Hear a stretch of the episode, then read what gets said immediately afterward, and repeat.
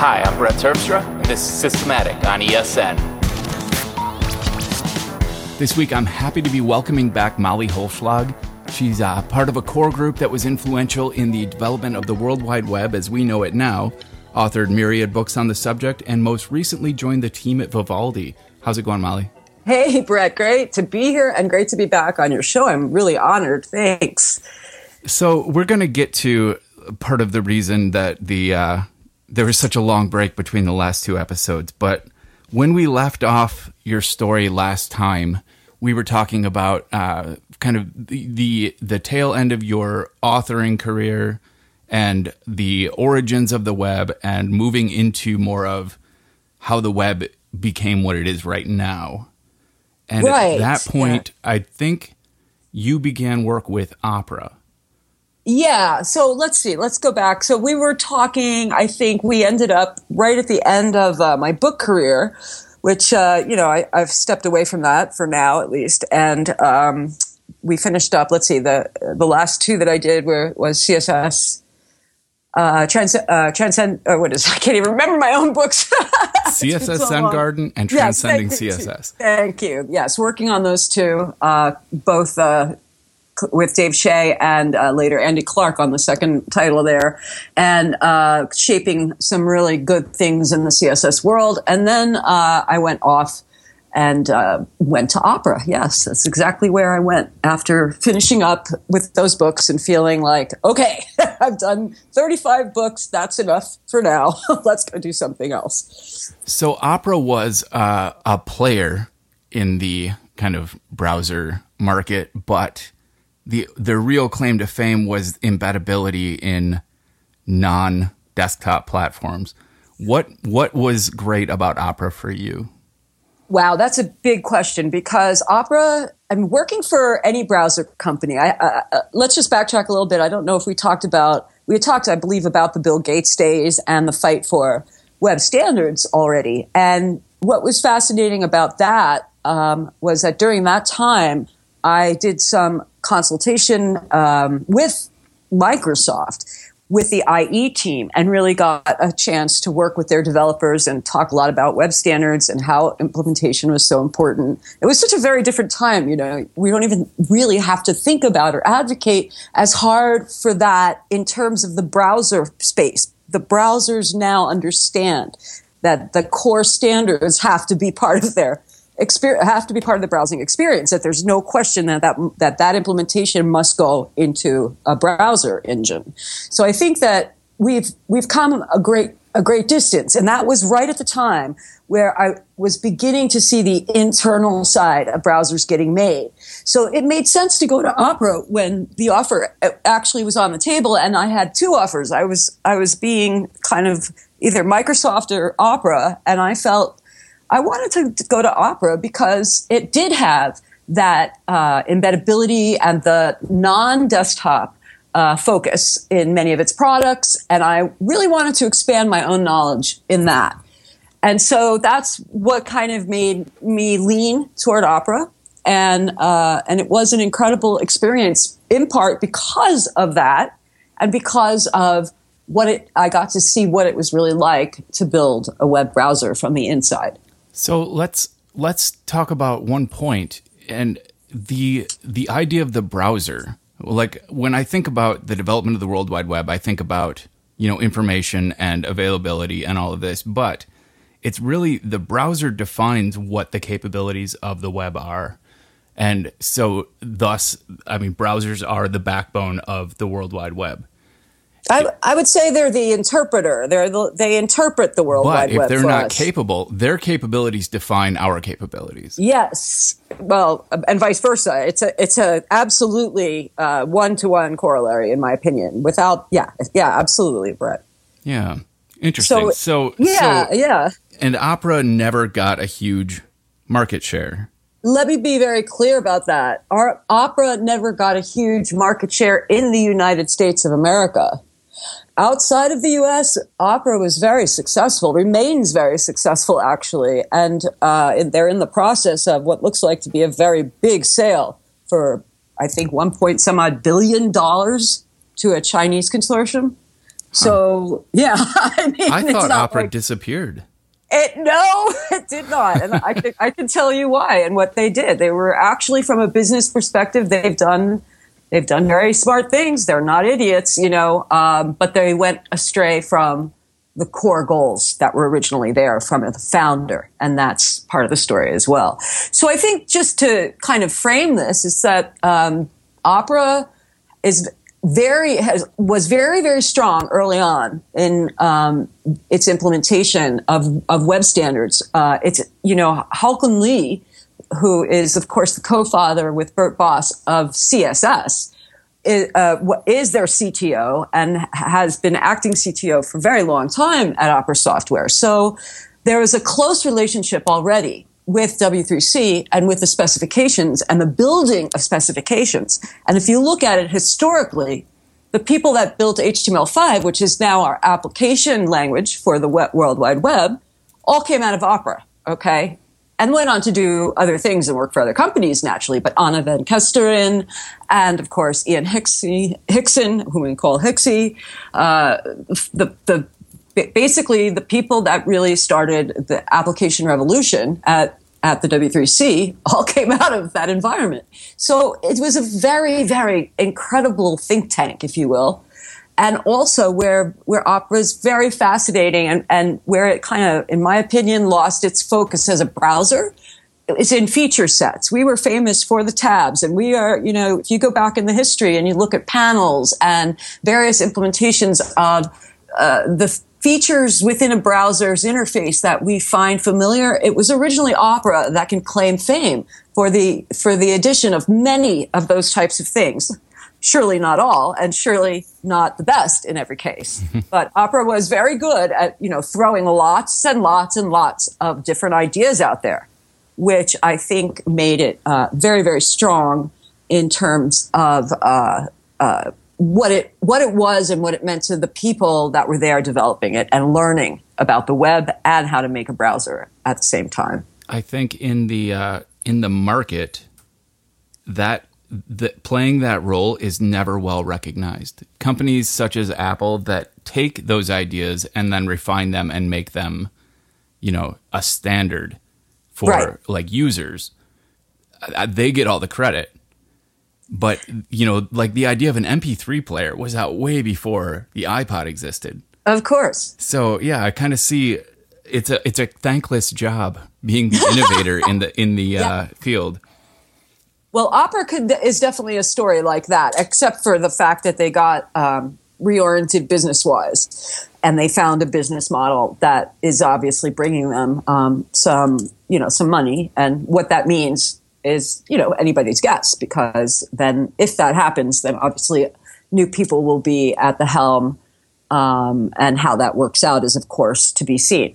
So I think the point of opera is, yeah, it is an unsung hero in many, many ways. And one of the things that I love the most about being involved for those two years was that the relationships that I, I have since then, um, these are the relationships that never go away. Uh, it, opera alumni you know they have an alumni group that's quite active on like facebook linkedin some different uh, opera groups out there for folks that have gone on to do other things um, and so many of us remain in touch and we keep it, you know, and it's vastly international. So you've got the Norwegians and you've got the Eastern Europeans and you've got the Russians and you've got the Chinese and you've got everybody involved. And it's really kind of cool, you know, and it's just a very interesting cult, multicultural environment as well as a rich think tank. So that is one of the things I took away that is it, it's kind of one of those softer skills, if you will, but really an appreciation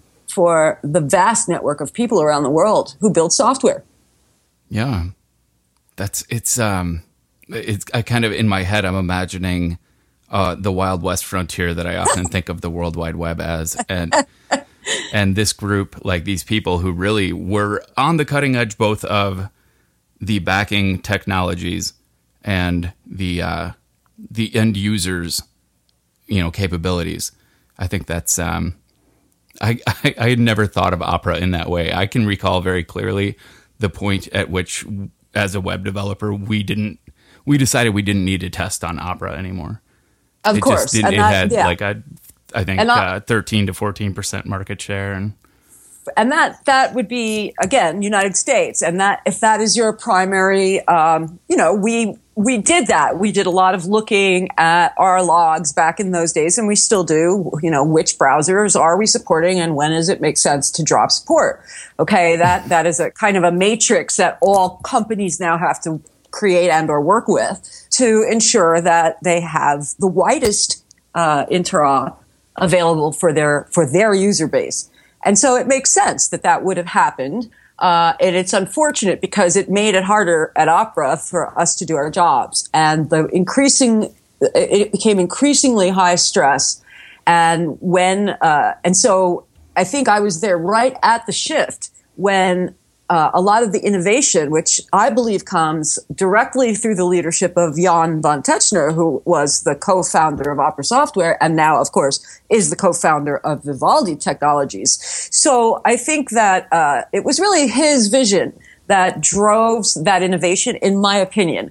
And of course, many other people came in, and and you know anybody who's at the in a leadership level like that knows that the best people make make you great you know? And i think he operates on that on that supposition anyway that he would he only likes to surround himself with great people. And he did. And he ended up creating what was really a great browser and what was really a useful tool ultimately for the world. Because when you think about it the opera browser is the first browser and only browser that could really even to this day the opera mini browser the way that it works um, is it's able to go on feature phones for heaven's sake. I mean, we're not ta- we're talking about reaching we're reaching parts of the world where there is very little technology infrastructure, and that's truly the World Wide Web, right? The Yeah. World Wide Web. So I loved that. I loved that aspect. That you know, it was like nobody left behind, and that's that's part of their great strength.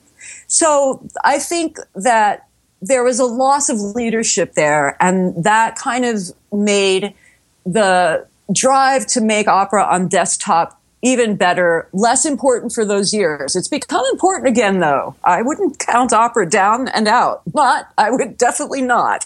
They're sneaky.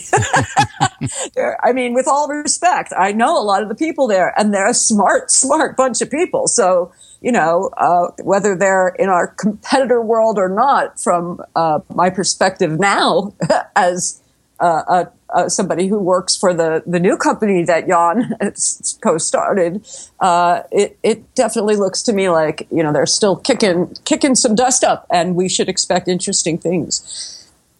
awesome. I it's I don't know. This is all kind of mind boggling I know. to think to think that something that I considered so unimportant was important. And as an American web designer in the U.S. for almost two decades, I will admit that I basically always had the mindset, and I think it's common in the community that I I build web pages for Americans, and everyone else just figures it out.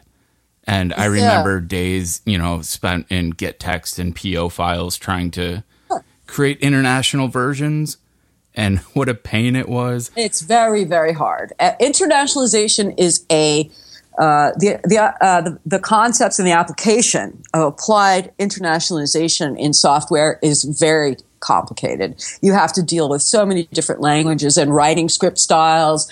It uh, you know, actually, CSS, uh, being in the CSS working group sort of opened my eyes to that. Uh, I had never really known the, you know, how engineers actually have to struggle to make these things display on a computer. It's absolutely fascinating, though, from a from a heavy duty tech standpoint, but very difficult as a web developer to do well. And in fact, it's not talked about very much, despite the fact that the uh, in my opinion, the internationalization section on the W3C, which is uh, run by a, a, wonderful guy named Richard Ishida, uh, has some of the most human friendly um, information there. So check that out if people uh, are interested in the actual tech and specs behind making websites more uh, internationalized and globalized and localized as well. Uh, and there's a lot of topics under each of those head- headings. So it is a very difficult thing to do. And I think for an American, especially because we're such a large company, it only, uh, excuse me, country, country, company. That's pretty funny. Almost a Freudian slip. I would not say almost. I might go all the way and say I probably meant it. so, so, at any rate, um, I think, yeah, I, I, think it's it's a very interesting time. It was an interesting time, and uh, I, I think we're moving, and we should be very careful as we go forward because we have to stop thinking America, America as Americans, all, unless we're doing specifically government work. All of the languages that I work in, everything is all of the core function uh, names, including like CSS rules, are in English. Is yeah. am I crazy to think that the whole world just has had to adapt to that? You're not crazy to think that the whole world has had to adapt. No, you're absolutely sane to think that the whole world has had to adapt. I think that leads to, to that English centric. Yes, to that arrogance of the English centric world. Um, and I, I suppose it's it is in part arrogance, and it is in part just the default that somehow emerged. And it's kind of problematic because English isn't an easy language. it's one of the most difficult languages for people to learn as a second language. And so, I mean, I think the only harder one is uh, a variant of Chinese. So when you give give that that uh, too much attention, it becomes very disconcerting because it does stray away from the world. It strays away from the goals of reaching every part of the world, which is, you know, part of the philosophy and ideology that goes into open web. So, at what point did you leave opera then? Uh, so, actually, it's very interesting. Uh, my time at opera was timed exactly from the day that Jan van Tetzchner stepped back uh, and gave the CEO position to Lars Boilesen at the time. And then I left the day before uh, it was announced publicly that Jan had left the completely left the company and sold all his shares and just went home. And this was coincidental. Uh, I don't think so. To I be mean, honest, as far as your timing goes, uh, it's very hard for me to answer that because I, I mean, there were other complications there, and they were already starting to dismantle the developer relations group. They had built a, an amazing DevRel team they still have some people that are there that are, are, some of the best and really great people in that dev relations team over the history of time. But at that point, they began to dismantle it because it, the, obviously the company was going in a very different direction, and and the desktop fight was not was no longer a pri- primary uh, goal and that's where I was working on the desktop and on the desktop issues and getting trying to break down those walls in the United States. So it was pretty uh, pretty much right there at that point. The next day, he announced, and that was it. So it was really it, it wasn't anything that doesn't make sense in the course of the process. You know, it was time yeah. for me to go. It was time. The work was no longer. Uh, of interest uh, as it was the prior two years under under Jan's leadership. I like that you have so much to say, but you still give me a chance to talk. this is fun. Um, you, you, know what, Brett? People will tell you that I just monologue, and I'm telling you, it's not true. no, you're you're quite good at this. Um, so okay, so so you end at opera, and then what happens next? that sounds so funny. I ended opera. Yes, it was. no, me. no, you end at opera, not you ended opera.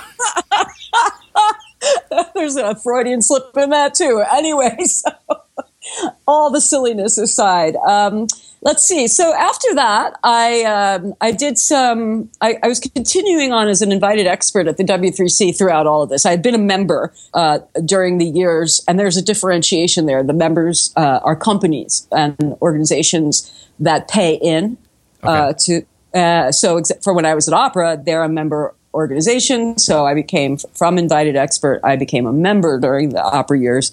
And now I step back into invited expert and continued at W3C to work a little bit in the CSS uh, working group and just keep my ear to the ground on what was going on and attending uh, TPAC, the big TPAC. And I also was going to a lot of conferences. Um, that six months after uh, leaving opera, just to sort of, you know, you know how when you leave a company after a while, you sort of if you're if you have enough uh, severance or what have you to go on and just take a couple of months and explore. That's what I did, and I have no idea what that's like, but okay. Uh, well, it happened, and I just took advantage of it. you know, so you know, it wasn't exactly the best thing. You know, I was kind of lost there for a little while, but I was, you know, I was just getting out and seeing what was what. And I ended up going to work for Knowbility, which is uh, spelled K N O W, ability. So know as in knowledge ability. And they're a wonderful nonprofit organization based in Austin, Texas. Uh, and I began to do work for them um, full time as uh, kind of a multi hatted person uh, doing accessibility remediation and research and general outreach for the organization. So you were uh, the, the organization had a website, and you were working on the accessibility of that. The organization promotes uh, accessibility standards okay. and and education. Uh, it promotes uh, everything from the education of young people on up through uh, the facilitation of jobs for all, all ages and all abilities. They are very proactive in the world of disabilities uh, and human condition, and they uh, advocate. So a lot of my job was going around and advocating, speaking, writing, uh, educating folks on web accessibility technologies like WAI-ARIA, which is, of course, the language that has come out of the W3C, the spec, and therefore uh, de facto standard for uh, managing interaction uh, and how that plays out when you're building web apps. So this is a broad ranging advocacy. I mean, basically, it covers everything in the area of both disability and accessibility. Um, yes and but you had it, a focus on it, and these are topics that you've kind of crusaded for your whole life well yeah i'm i have a disability. I've been very sick my whole life and you know got sicker. And these things definitely uh, have have influenced my own choices obviously. All right. Okay uh, but so, yeah yeah that's it. That was there was definitely always a strong interest. And i think my name has often been related been related to the accessibility uh, movement, if you will, on uh, in in web standards. However, uh, with all respect to my wonderful colleagues, I have done very little. I think in that arena where many other names have done a, a much greater amount of work. Uh, but yeah, for my interest is there. I do speak and, and I continue to write on accessibility subjects. And I'm also at Vivaldi in part because of that knowledge and experience. So, what happened in between Knowbility and Vivaldi uh, was uh, you got uh, you got sicker, as you just said. Yep. Let's talk about that. Well, yeah. So, um, I I guess it's a little bit uncomfortable. It's an I don't. I wish I could find a way to be funny about things that happen to me. So, like my life story, I could write a novel and it'd be really funny, so people would laugh the whole time. But I have had a really difficult life, and I'm not sure how to make it funny. if if people go through and watch the uh, the videos that you put out during the worst of it, I think they will be able to laugh because you you you maintained an amazing spirit through the whole thing. At I least your public face was amazing.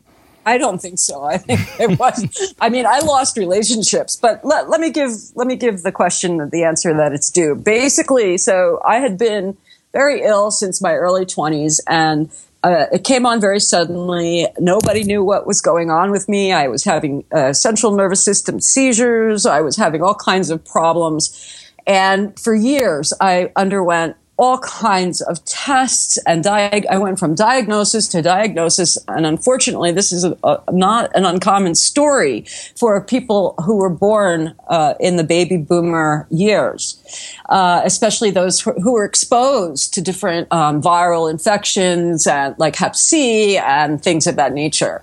So we really have a changing face of, of medical science and, and health issues. And I just happen to be one of those lucky people who got caught up in what was a cascade of ultimately uh, what might have been a environmental compare and uh, genetic uh, pre- predisposition to uh, a disease. Ultimately, uh, in 2013, this is after how many years? Nearly 30 years of living with a with a non-diagnosis or list of not real diagnoses. Uh, I collapsed on my way back from Open Web Camp, which was a, a, wonderful event, ran for six years. With this was the fifth year, I believe, uh, and I was flying through Los Angeles. I fell down, exhausted, whatever. I don't know. I just passed out. And the next thing I know, I'm in a hospital in Los Angeles and being told that I have like next to no blood. My red counts very low, my white counts really low, and my platelets almost gone. So I went into complete bone marrow failure. So, what was the ultimate diagnosis? Bone marrow failure disease, which is a, it just took all those years and you know nobody really knows exactly how it cascaded and again that's why i say genetics exposure to environmental or virological factors that we aren't aware of um, finally the, the the medical science well the disease just became so bad that suddenly it just showed exactly what it was that they couldn't tell is what's so disturbing because usually people will manifest that much younger. So when I actually got the illness, they didn't know. It didn't present like it, a blood disease. Yeah. So fundamentally, that's what it is. And so I'm very fortunate to also have had that happen at a time where medical science caught up. so I, I, guess we'll call that fortunate. Yes. Uh, yeah, though. I mean, if it's going to have to happen, you yeah. might as well be in the right place with the right resources and at the right time. And that I am so blessed and lucky for that because no, I was at Knowbility and they're not they're a nonprofit, not a wealthy organization. They rely on donations, but they were able. You know, I had because I was an employee, I had some insurance uh, coverage for at least the first six months of the of the disability. But you know how it is in the United States; you just don't get care beyond that, especially at a nonprofit with uh, who can't afford top tier insurance, right? But they did their best, and then when you know things got really bad, they put up a trust and opened a crowdfunding uh, event and raised all of this money to help me. Uh, over close to, I think now, uh, there were two actual crowd sourced events. I think close to 200 grand was raised to help me uh, with living and medical expenses. And it got me the medications, which were very expensive, to combat the illness and the illness such that it is uh, requires FDA. Uh, there are some drugs out there that are FDA approved, but not for my condition, and I got on them, and it saved my life. And here I am to yammer on all about it. So but I think I yeah I think I ahead, first sorry. donated to to your crowdfunding campaign during the initial uproar over a proposed what became Obamacare uh, yes. Back when everyone was, when certain oh, members God. of the political system were claiming that America had the number one healthcare system in the world oh, and that yeah. our insurance was already easily available. And that was rubbing me the wrong way. And then I, I was reading about your current situation and more, more than happy to donate. I think overall the community really rallied behind you the community i can barely speak about this because i get so emotional uh, it, it, who gets that right who gets that i just i have no idea why people have been so kind to me because i don't think i'm anything special and, and i'm pretty annoying really when it comes right down to it so you know it's just amazing what what can happen if you ask I didn't really ask for that. You know, um, it isn't a crowdfunding thing like just ask. It wasn't like that. It was really need driven. And I think the timing, you're very onto something because the timing was terrible in terms of where where people without insurance in the United States were. I couldn't get the help I needed. It was terrible because well, I you basically lost your health insurance, right? Yeah, more than once. I have lost it in the in this journey. I have lost it over four times and had to fight for it back. And now finally, it's stable.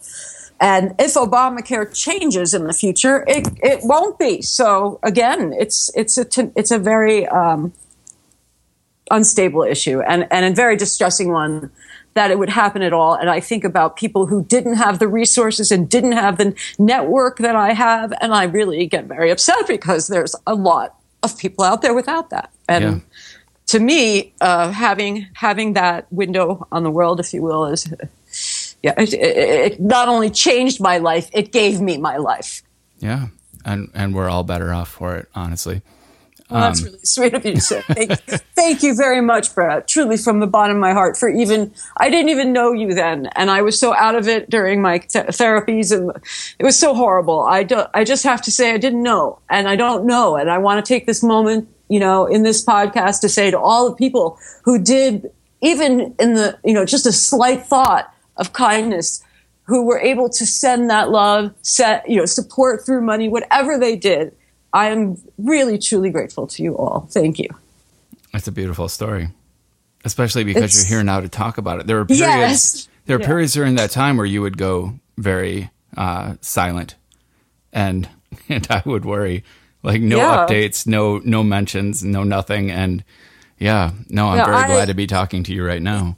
In December of 2014, uh, I I was being prepared for hospice and I nearly died. I mean, we're not talking like like you know, ooh near miss. It was being prepared for the end, and the something just kicked in. I I don't know what.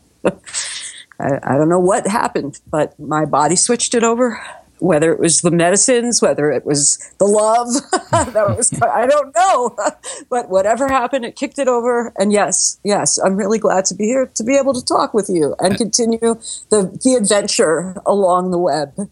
it's just, I, and it's silly. People are like, you're going to go back to the web? Like, what do you mean? this is my thing. I, it's in my blood. so just like a bone marrow disease, I have the web in my blood. Yeah, that could be, become a weird comparison, but um, but you did go back to the web. So this this December 2014 was less than two years ago. That's right. And in that time, when you started to feel better, you started reaching out, uh, yes. looking for looking to get back into the web. What well, happened yeah. then? So yeah, that's a good. I guess that's what had happened. I mean, I was still bedbound. Uh, to be honest, I was still bedbound until probably December, November, December, November of this year, of last year. Um, and I was getting better. Uh, so I began to really talk to people.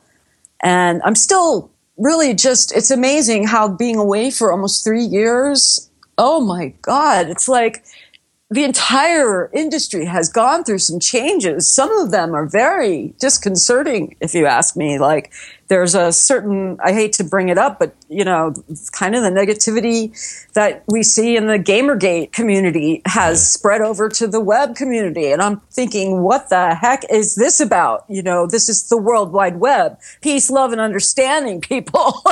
where, you know, where, where are your flowers and rainbows and unicorns? We're not going down this road. Please let's not go down that road, you know? There is a systemic reaction, a backlash right now Yes. In every At, in every area against it's driving me crazy. It's driving me crazy. It's like oh you're a social justice warrior. Like caring about humans is and justice and is a terribly wrong thing. Oh it's so terrible to be for human civil rights and and justice. Terrible and, thing. and honestly to be a woman in that position makes it at least at least 10 times harder and I'm another. I'm not just female. I'm also in what is known as another. I don't identify as white, and I do not identify with the vast majority of the culture around me. I grew up Jewish, so you know I, walk around every year of my life, and everybody's like, "Oh, Happy Christmas!" and I'm like. Great. Yeah. Happy Christmas to you. Very happy Christmas to you. But they're totally clueless about the fact that it means, or when I say, you know, it doesn't really have meaning to me, then you get the oh you poor thing like well yeah, I'm, I don't feel like I missed out on anything. I'm, I'm fine. We have our own customs and it works well. And, you know, everything's great.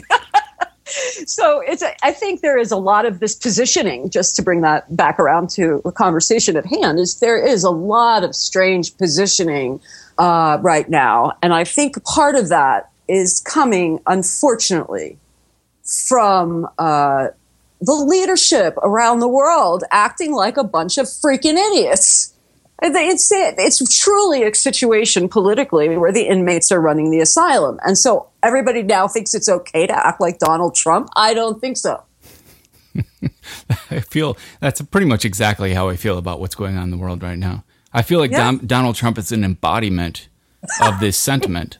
Yes, he really is, in my opinion. Yes. I, I don't think he created it. I think he is the product. But we're not we're not here for a political Actually, discussion. No, we're not. But it's interesting you should say that because I have a little family insight. My grandfather was friends with uh, Trump's father. They both belonged to certain clubs in New York City. My my grandfather apparently I didn't I never knew him. Unfortunately, he passed before I, I was born. But so this is my mother's father. Uh, he uh, had minor real estate dealings, but uh, they were all buddies back then. And he, my mother tells a story of listening to her father complain to her mother when he would go out to the club and play cards, whatever they did. You know, the guys, the guys did at the club. I have no idea. Whatever they did, drinking, smoking, playing cards, probably, and gambling. And, guy uh, stuff. So yeah, it's a guy thing. So she, so he would come home and he would say, uh, that Trump is doing such, he's making his mother cry every day. His father is so infuriated. They're going to have to send him away to military school. I, I listen to these stories from her and it's just hilarious. so apparently he, he's been this way a very long time. I mean, he, he was born, I think, and it, it does not sound to me like his parents had the value system he's, he has. He has. He seems to be quite an abnormality yeah. Like I said, we, we won't go into it, but I just had to tell that anecdote because it's so funny. It's like there is a lot there, yeah. Yeah, it's like my mom saying, "Oh wow, yeah, I used to hear the stories about him and put him in a military school." Because what that means, you know, in the United States is bad child. You have to go to military school so you behave. You know, you learn some discipline. Yeah, which is the exact opposite of what he's doing now. It didn't work. And that's, you know, discipline. That's part of it. Okay. We're professionals. I, in my life, definitely lacked discipline before. Uh, you know, getting sick has kind of put me on a wake up and, you know, smell the coffee and do the job. You only have so much time as a professional in your job. Life goes by very, very quickly and the things around us change ever more quickly. And I think that, you know, these aren't really sidebar conversations. They're the fundamental conversations because we have a responsibility to have some ethics, to have some professional conduct uh, codes and ideals. Don't you think, Brett? I do, absolutely. And I think that uh, we, we started to get com- complacent because it seemed like it was beginning to to turn in our direction. People were accepting the ideas of uh, uh, accessibility and the ideas of helping, you know, people who weren't part of the major, call it ruling class of the web or anything. Yeah, the, the, I think the web is all about representing the voiceless in many ways. It's giving a voice to the people who would not otherwise have one. But You're such course, a social justice warrior. Oh my God, I know. the SJW. Um, I, so SJW. So, so SJW. So then you you you you were in contact with the W3C, and this is while yeah. you're first first starting to feel like you were recovering. Yeah. So of course, you know, the W3C was always um, it's always the place where I go to see what's happening, specifications, what are the updates and the changes in CSS and HTML5, in uh, accessibility and internationalization, in the things that most, uh, the topics that most impact the web development and web browser world. And so, um, of course, that was always, uh, it's always a great place to go to find out what's new, uh, in in those channels. Also, there's a, as you probably are well aware, there's a split in the HTML specification. The what working group is taking uh, has taken HTML5 and they've got working it on it separately via Git hub and uh, the W3C continues to work on a slightly different version and they try to work this out and it's not going all that well. Uh, how that all plays out in implementation though is really fascinating because I think both specs, you know, the HTML5 uh, Renegade spec, or it's actually the HTML spec. Okay, so the living standard it's, uh, is what the uh, it, what working group does, whereas the HTML5 is now what W3C does. So anyway, long story less long. These were some of the places I went to start digging around and seeing what I had missed. And boy, have I found out that I have missed so much in three years. Just incredible from a practitioner standpoint. And I looked at that and I thought to myself, you know, I don't know that I'm willing or able at this point to learn three years worth of, you know, advanced technology that that I'm, and then come out of the gate as strong as I was. So I began to think of what I might be able to do with my skill set. It wouldn't place huge demands on me to learn new languages and uh, yeah, so that's where I figured that out through the process of just digging through documentation and looking at the politics and policies of the organizations that were in the standards uh, in the standards groups uh, and and and leading the web and its technologies. Yeah, and uh, and how did that go?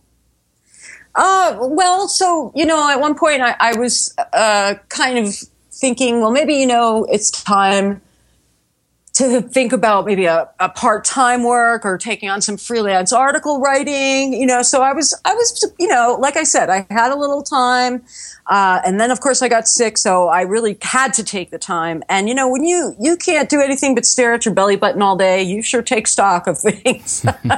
so I mean, I wasn't always mentally capable of it. There's a huge I, I, am missing most of that part of my life, to be honest with you.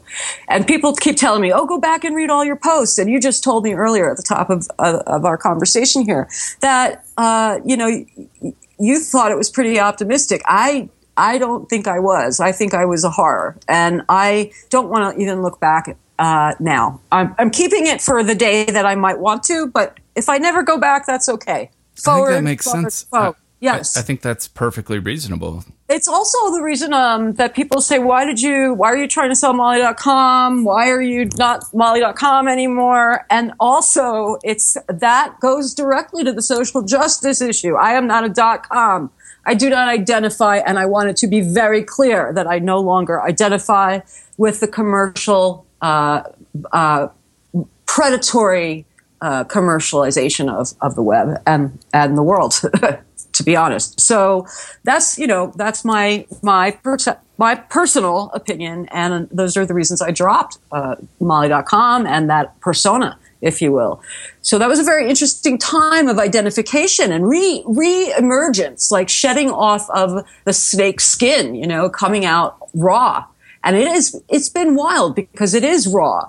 I have found myself getting into arguments, or recently I was memed in not, a not very nice way, and I thought it was people tearing me down, and I could not understand why on earth they would be ha- harassing me you know, and then I realized it was not me. It was who I was associating myself with. And there was a huge backstory and it was all of this drama and trauma stuff. And it made me feel really, really sad. You know, like what happened to the, the ethics and the upstanding ideals that the web comes along with. So I realized that that was the voice I have, and that's the voice I have to continue to have because it's so desperately needed in this environment. So I thought, what could I do with that? And I thought, maybe if I go, you know, I'm going to throw some spaghetti against the wall and basically wrote to a number of organizations that I was available for part-time work uh, if if they were interested. And the group that wrote back right away was W3C. So that was back in, let's say, so I, I made the decision as of January 1st that that was my coming out uh, day. I was not, I was, no matter where my health was at, January 1st, I was going to be doing something productive and trying to earn my own money and get out of debt and do, you know, do what I can as I am able. And uh, so that's where I ended up. I went to the W3C uh, as of February and I worked there for three months. And was it a good three months? Well, you know, this is a really hard thing to talk about also because first of all, it's very personal and political. I guess that's uh, what we're doing today is uncomfortable yeah. questions. Yeah, maybe we should we could call this the uncomfortable questions with Brett show. but you know, I want to speak freely, and so I will. And I also want to preface it by saying this is really, truly no reflection of any employer or anybody out there. This, these are my ideas, my opinions. I am speaking independently when I say these things. My experience there on the first day, and I wasn't even present on, on site, it was just online. The immediate people in my group were wonderful, lovely, lovely people. And almost 99.9% of the W3C is filled with lovely people and really, truly great minds. Unfortunately, there's a hole, in my opinion, again, in the, the leadership. Tim Berners Lee is the director. He's, and he's a director, in my opinion, in name only, because he is, if you've read the papers, he's on to other things.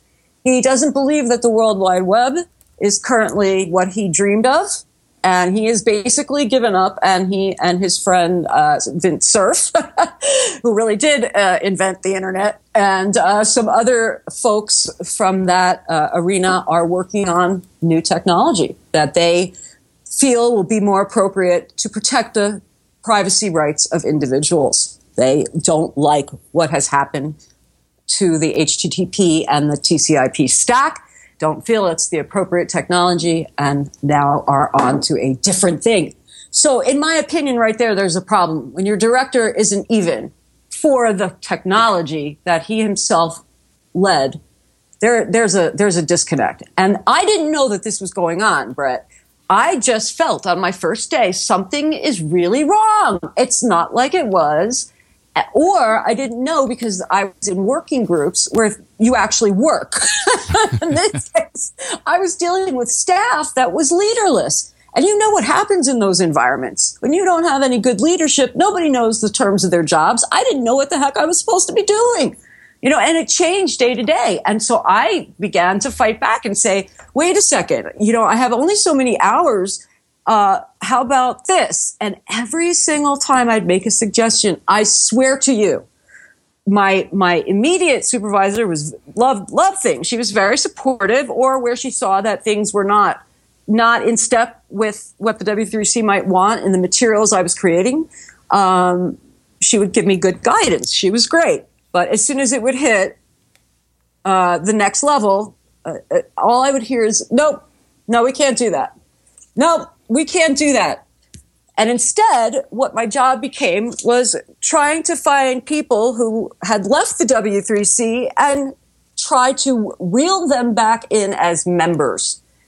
I felt really filthy during this, and it is my opinion at this point that the directorship of the W3C is putting the uh, focus on how to retain current membership and bring in new members when the fact of the matter is there are only a few working groups that are really vital and vibrant. And in my conversations with some of those companies, what I was told over and over again was we don't need the W3C. They are giving us nothing of value at this point. We know the technologies we can run with what we have. So I think that from a leadership standpoint, the person who's supposed to be making decisions isn't making decisions, and that would be the CEO. It sounds like duct tape and band aids at this point. Like it was always it was always that. So now I suppose that can be interpreted two ways. One can be a, a strappy MacGyver esque kind of like we're building something new, and then it can be we're just trying to maintain. No, the building something new isn't at the W3C. This is the point I'm making. All of that information that's going on, uh, all of that stuff that Tim Berners Lee is interested in is separate from the World Wide Web as we know it today. This is, you know, it's not talked about enough and people are going to hate me. There are going to be some haters on this because I'm speaking up. And we love the W3C. I love the W3C. I love the people. And I think that it's not living up to its truth. And I have to call, I have to call foul. I have to. Uh, this is eerily close to the way I feel about uh, the United States government right now. It's the same thing. it, no, no. I have to tell you, it's really the same thing. It's a, it's an attitude of combative. There, the, the, the conversations in those three months were, oh, uh, we have to uh, recognize that IT is a combative uh, nature, and we need to all be okay with that. Excuse me? No, we do not have to be combative. and then, of course, I get combative. right? that gets yeah. saying saying let's be combative is that makes me very combative. I do not like So uh, I got combative and said no. I said you know let's be kind to each other. Everybody there is in a state of depression, especially if they've been there a long time. This is not uncommon in any organization and any institution that is both underfunded and lacks leadership. So it, it really isn't a failure of the W3C, it's a failure of infrastructure and systems. And I think that, that where they could turn it around is by first acknowledging that that's the problem. That was going to be my next question: is what? Eh, where is the uh, the turning point for this? At what point do you think we can yeah. repair it? Well, so there's a person there at the W3C, wonderful woman, Marie Claire Forgue, and she's doing um, the one really interesting thing I saw when I was at the W3C that seemed very proactive and very uh, potentially uh, uh, another uh, stream of revenue for them would be uh, trainings. She's creating with companies like Microsoft and other large name companies uh, the online trainings for absolutely free. And that's pretty incredible. And they have over a quarter million students, I believe. I'm I hope I'm not misquoting that. Uh, uh, you know, that might be good for people to just do a double check on uh, on my uh, uh, on my number there. But I believe there's over a quarter of a million students that are registered in some of those online uh, courses. There's one in HTML5, and then there's one coming up. I believe in accessibility, and they're going to continue to grow these out. And there is a lot of potential in that. And these are the types of things I really would like to see the W3C taking up the priority list. But there seems to be a, a very unwillingness to change the pay to play model uh, of if you're we you know we're relying on the large company dues that from membership. And that's a lot of money and a lot of companies just don't want to do it anymore. This is so reminiscent of the political system right now. It's kind of well, you know, really they do. Scary. I, well, you know, we do. We are reflections of each other. We are reflections of our of our world, and vice versa. You know, what's what out there is it though? Is it disruption? Like, what needs to happen? Yes, it is disruption, and unfortunately, both for the for the state of the web and the state of the world, uh, I think they're reflecting each other right now, and that makes a lot of sense to me. And I think we could, what we can do is we can all take a look at what we are individually doing. Uh, to improve or change those conditions that make us extremely uncomfortable.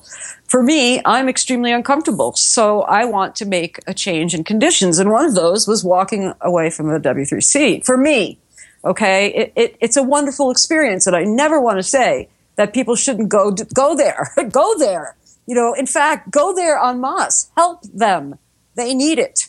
Um, I'm not, I'm not capable of doing it because I'm not in a place where I want to repair something. I have just gone through repairing my life and my body to a point where I can get out of bed. I can't repair a broken organization. Yeah. So it's up for, it's up to somebody else to do because I want to fly right now. I want to have fun, and the world doesn't seem like it's geared for that. So of course I'm on a game changing mission, and I'm really happy to say that it. You know, I ended up in a in a company now that is also on a game changing mission. So let's and, talk about that.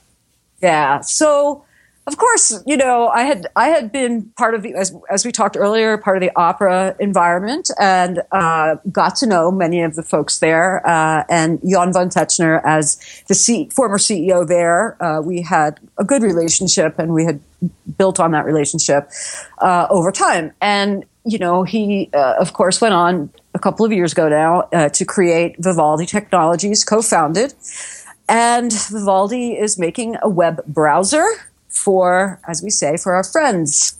Okay.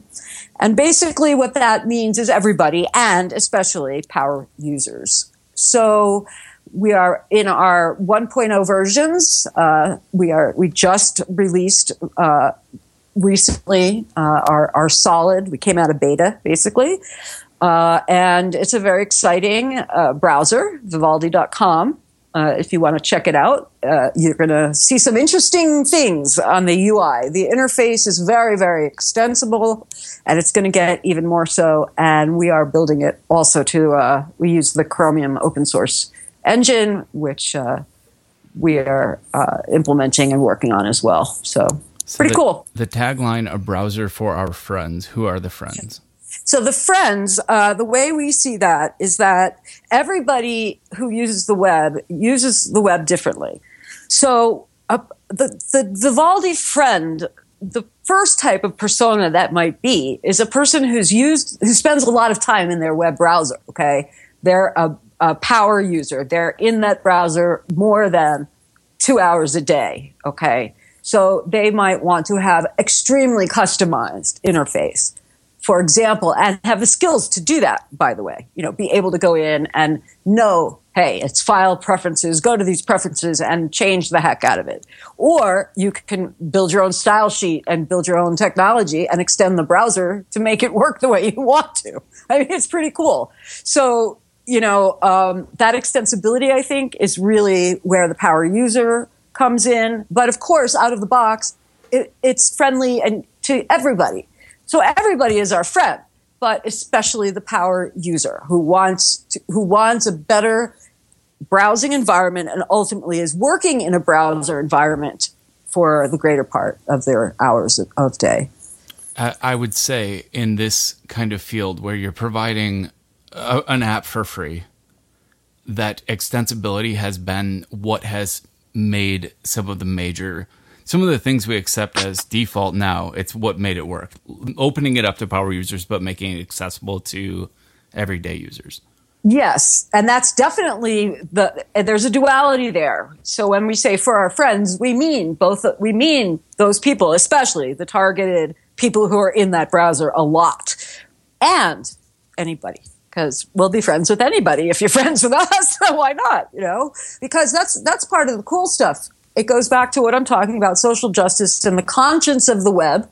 Vivaldi has a conscience and Vivaldi has a very, very optimistic and positive attitude about people and the world at large. And it's a much happier place. And I think, you know, that's part of the reason I was so drawn to the browser and to that environment and, you know, was able to actually uh, you know, come out with a with an actual job. I think I was really lucky because I really need to be in such a nurturing environment, and it really is that. So when we talk about open web, Brett, those are you know we can talk to technology all day long, but what about the parts of that are about the human beings? Because we have to remember that was always part of the ideology was to improve humankind and its ability to better communicate with each other and what that means to the economy, to the political world at large, to environmental issues, to name your business, to name your issue, to name your disability, to name whatever it is that people are trying to get information or empowerment regarding that the web is a place to go get that and be empowered and also find community and human beings that you can also relate with. And so that to me is the essence. And so I'm going to be spending a lot more time on the human side. So, one of the things that is intriguing about the Vivaldi browser is that it's built with the same technologies that build the web. Correct. And uh, I know it, it's cool.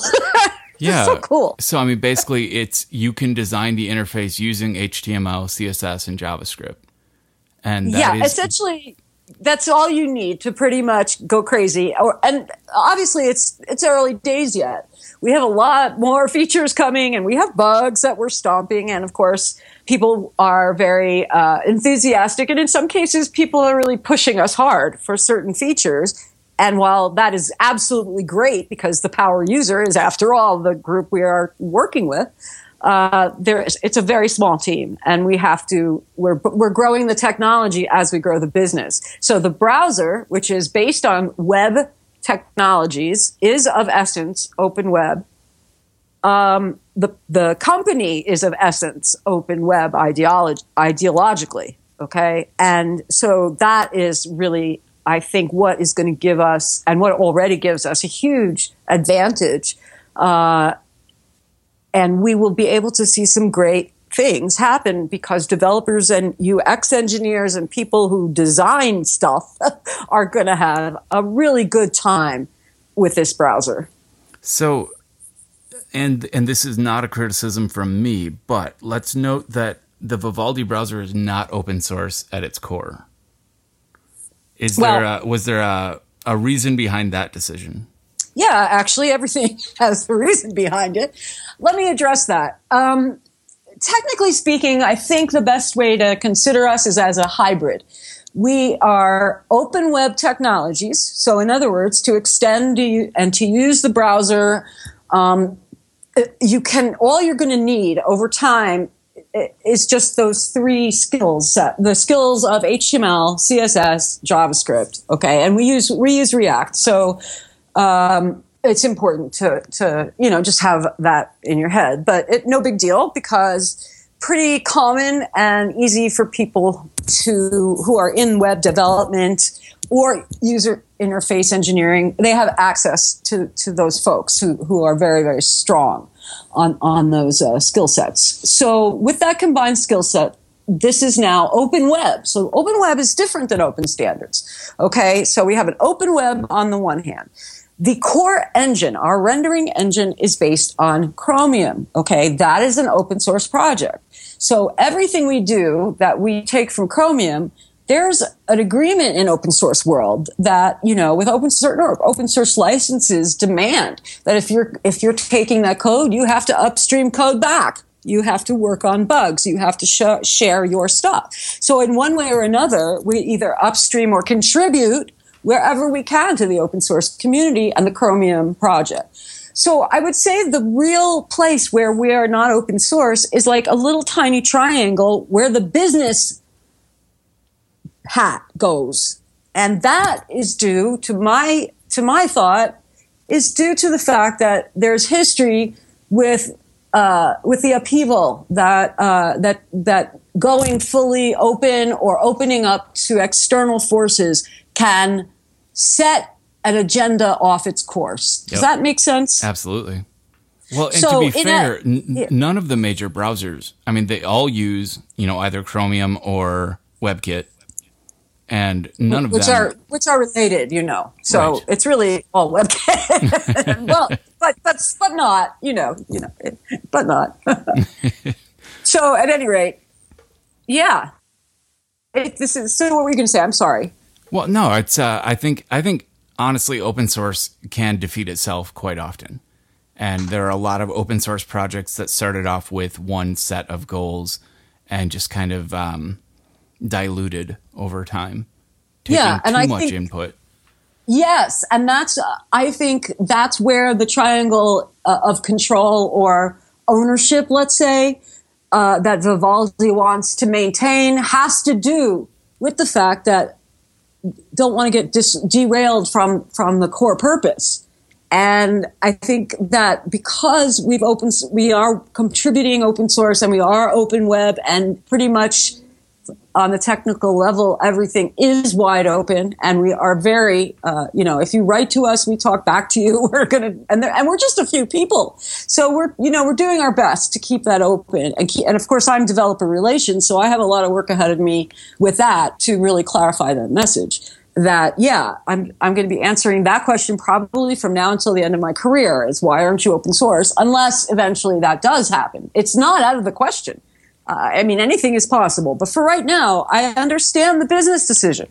Well, and let's be honest, this isn't a startup run by a bunch of kids. It's people who, who Thank have, you. who have watched who have watched this kind of project in the past and and seen And have lost, have lost, have seen their vision get lost Yes. by other other interferences. Yes, absolutely. yeah. I Well, would say that's the heart. That's the heart of the matter right there. I think that I think that developer relations is going to be extremely important in overall in in getting uh, acceptance of a new platform. Uh, like I said before, I think so too. yeah, having having people able to extend and willing to be part of a community is what will make Yeah. or break it. Oh, I absolutely agree. And um, I think because it's a different, you know, what's really fascinating to me, Brett, is no longer is it the early days f- for a person like me who came in at at the beginning. You know, when we were in earlier days, we were fighting for standards, and we there was comp- the the messed up part of that was there was competition between the browsers on that layer, and that should never happen. That's like that's like saying, okay, I'm going to manufacture this car without any brakes because I don't have to put in brakes because there's no standard, right? Ridiculous. it's just it's a non-starter. So uh, that didn't work.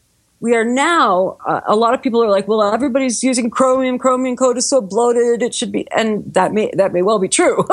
uh, the bottom line is, at least it is as compatible as it can possibly be in step with current uh, specifications out of the W3C. So we get that implementation across the browser world for anybody using a common browser, a browser engine like that, or for those who are not, like Microsoft and you know other players. Um, they are working very hard to ensure that standards are not the the, the platform that they are competing on. They are competing on features now, speed, pro, you know, the, uh, how much battery usage goes on, all of those issues, Which is what differentiates-. Yes, Differentiates it from the uh, Netscape IE wars of the uh, early web. exactly. That is the crux of the issue. We are now in a different day. We are in a different. Uh, pl- uh, we're playing a different game now. We're not repeating the same mistakes. No, and of course we're gonna we're making all kinds of new ones. but you know that's part of the learning experience and part of the reason I think people do these things because we want to learn, we want to be better ourselves, and we want to best ourselves. You know, we we did this once before. Let's see if we can do it better now. I get that. So, anyone who hasn't seen it should check out Vivaldi.com. And uh, there's a quick list of some of the features that already set Vivaldi apart. And it look, it's looking Yeah. very cool. What would you say? Yeah. Oh, go ahead. No, no, no. no. Uh, you have a question by all means. I was going to say, as our, our kind of final question today, what are your current goals uh, inside and outside of Vivaldi? Well, of course, on the personal, um, I'm working hard to really keep the health management. Uh, I, and that isn't an easy thing because most of it is, uh, at this point, most of it is nutrition, rest, and uh, and stress management. and I'm serious about this, people. You know, so enthusiastic, and I love my job, and I, I want to do it 24 7. And then I see myself doing that, and then I realize this isn't good. I'm killing myself again. So it's always, uh, right now, it's really about learning how to find the balance. Uh, that is best for my needs. And I think everybody really needs to take a look at that. And they need to do it iteratively because you- those needs change in our lives. I'm not 30 years old, I'm 53. and it makes a difference. You know, the recuperative power isn't there as much. So I'm really working on changing my behaviors. You know, I cut out you know everything bad just about you know everybody has to have a little something but drinking no drinking. Food food is my i love food but you know whatever. So no drinking There no are worse you- things.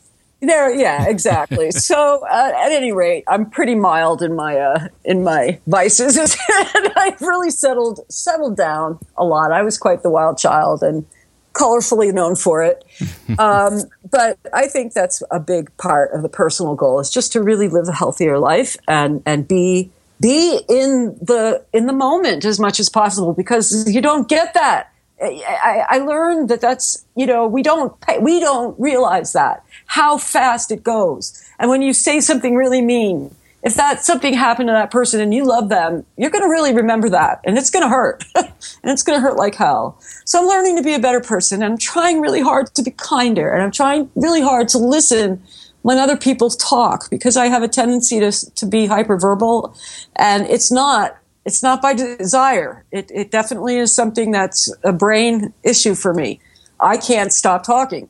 Uh, my brother also has uh, pressured speech and hyper hyperverbal uh, tendencies. So working with those things is and adapting better is really part of the personal goal. On the professional layer, uh, taking that message forward and taking that message forward, good health, uh, you know, caring about the moment, caring about the people around you, caring about the product you're making, you know, putting a quality back into our job, putting professional back into the web industry, and creating a set via, um, you know, I'm I'm uh, reinvigorating with friends the Web Standards Project, and uh, it's like a refresh version. And this time, the primary goal is to really write a specification for our profession, what it means to be a web professional, and what that will you know fall into uh, in terms of how we uh, create some codes of conduct and what quality means.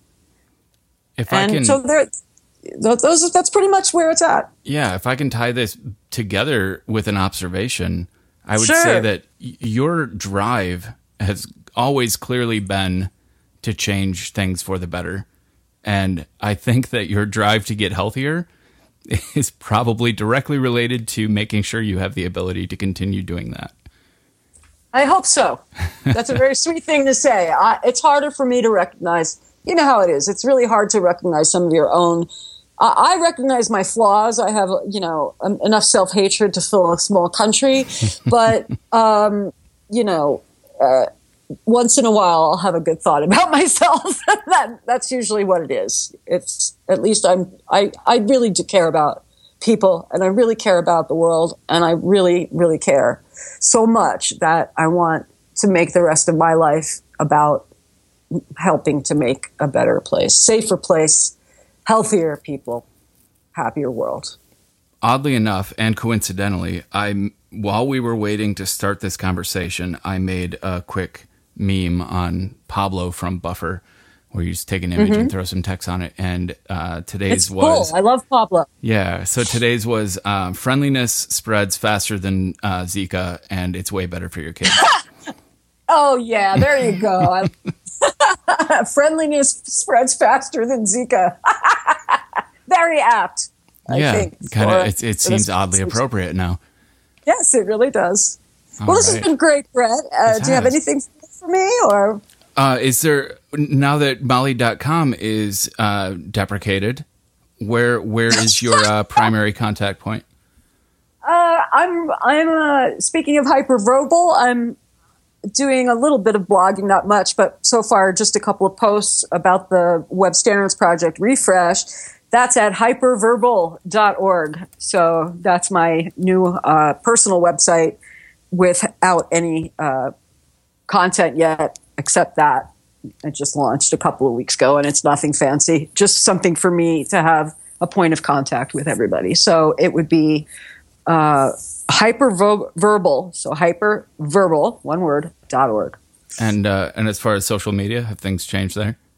Uh, at Molly, uh, at molly.com is changed to M Holzschlag. So my first uh, initial and my last name.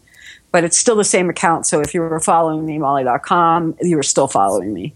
If not, you need to look for me under uh, my last name, and that you can find on Wikipedia or just try to spell it. Or, or check the show probably- note uh, links. Yeah, it'll be there. There you go. If you spell it right, Brett. Have I ever messed it up?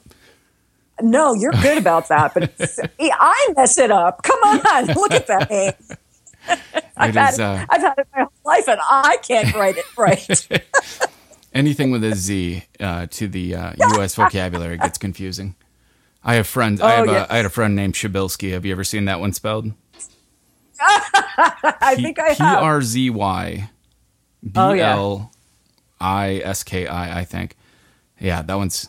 I, I don't well, think. if you think that's if you think the Eastern European and Baltic names are weird, I work for a company that's Norwegian and Icelandic. The Icelandic language is oh my goodness! If you've never seen it, or it, it's just incredible. we should it's have a conversation about Welsh sometime.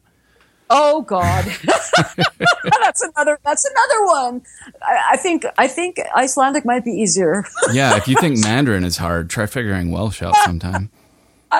and the problem with Welsh is like it has it, it looks like English, but it's exactly. unpronounceable. All letters we recognize, but not in the right yes, order. No. Very funny. So right. true. But that you know, that goes to the world and the wide and and how you know, we, we are very colorful and different. And we've got people in Wales and we've got people in Iceland and we've got people in Africa. And, you know, this is a very wide world. And I love that.